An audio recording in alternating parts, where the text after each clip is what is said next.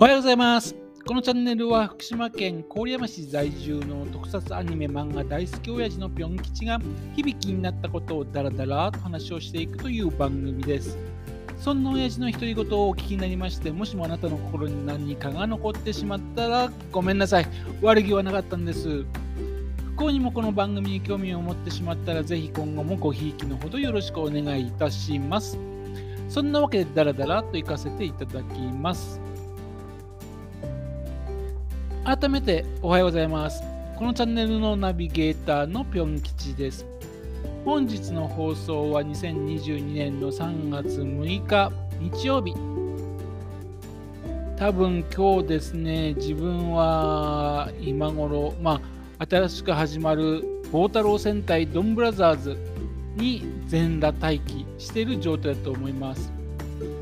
全裸待機、ね、本当に真っ裸になってね、待ってってわけじゃなくてね、ネットスラング的にワクワクしながら待つという意味です。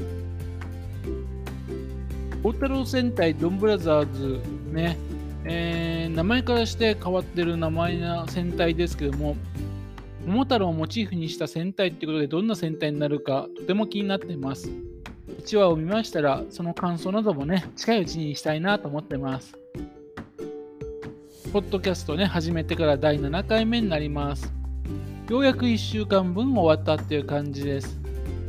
まあ、毎日10分ぐらいね、続けるってね、簡単かなとね、思ってたんですが、結構これ大変ですね。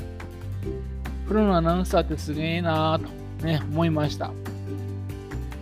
と、今回ですね、出張とかもありまして、ネタがあっても収録できないっていうこともあるんでね、ネタを貯めておくってことも大切だなってことに気づきました。何かぴょん吉にこんな話をしてほしいだとか、これについて知りたいんですけども、なんとどういうのがありましたら連絡ください。ね。えー、お待ちしております。まあ、できる範囲でお答えします。今週は第1週目っていうことで、私、ぴょん吉の自己紹介をしていこうと思って進めてまいりましたけども、え脱線、脱線を繰り返しておりました。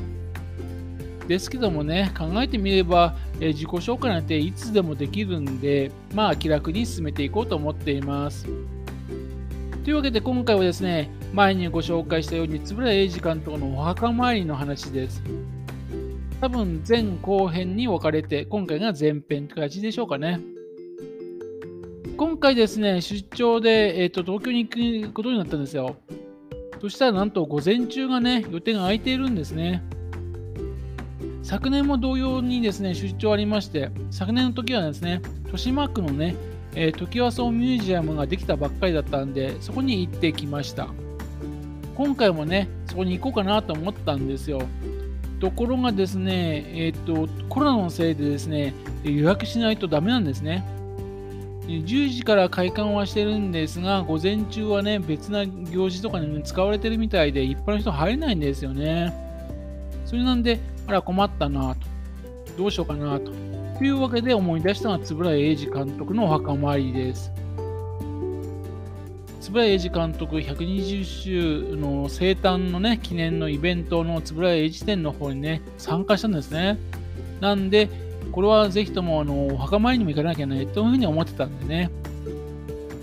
そしてなんて言っても嬉しいことに、お墓だったらね、3密とかそういう関係ないですから、お金もかかりませんしね。そんなわけで、円谷英二監督のお墓参りしようというふうに思ったわけです。でまずですね、お墓参りならお花必要でしょうと思って、えホームセンターに行きまして、えーと、お花を買ってきました。ところがですね、よく考えてみたら、円谷英二監督、カソリックなんですよ。と私、あのー、カソリックの方のお墓参りって行ったことないんですね。それなんで後になって調べてみましたら、えっと、仏教のようにですね、たくさん花を備えることはなくて、えっと、白い花をね、ちょろっと手向けるだけですっていう話でした。そんなわけで、そのあの買った花から白い花だけを取り出して持っていきました。あと、線香はいらないみたいですね。お線香ね。あと、せっかく行くんだったらと思ったのが、えっ、と、お酒なんですよ。円谷英二監督はですね、え酒豪だったらしいんですね。例えばあの英二監督がね、映画界に入ったきっかけっていうのもお酒に絡んでるんでね。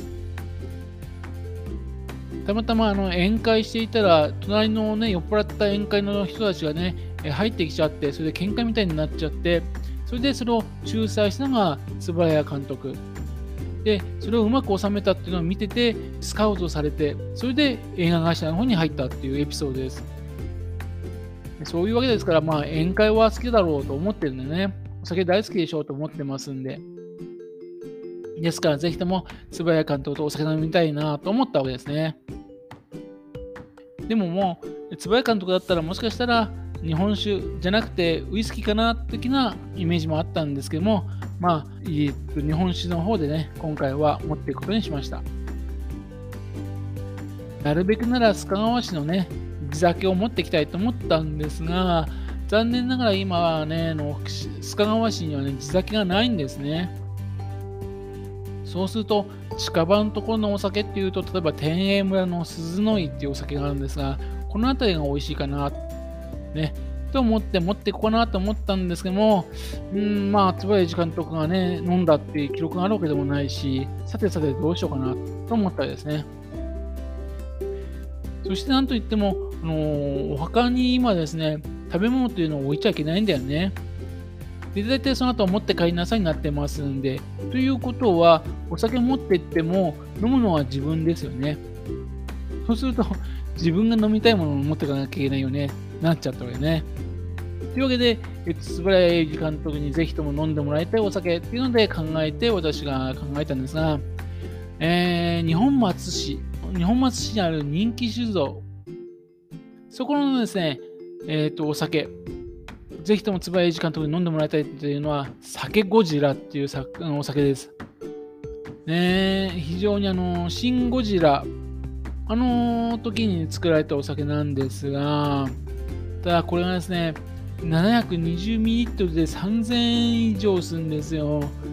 うーんとするとですね、日本酒好きな私としてもですね、720ミリリットルね、4号ですから、あっという間に4号なんて消えちゃいますからね。それで3000円はきついんですよ、これ。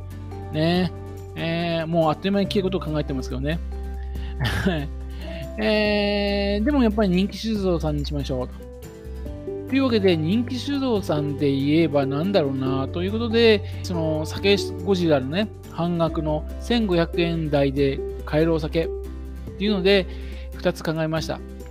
一つは純米総攻撃っていう酒お酒です。純米総攻撃。もう一つが地球侵略。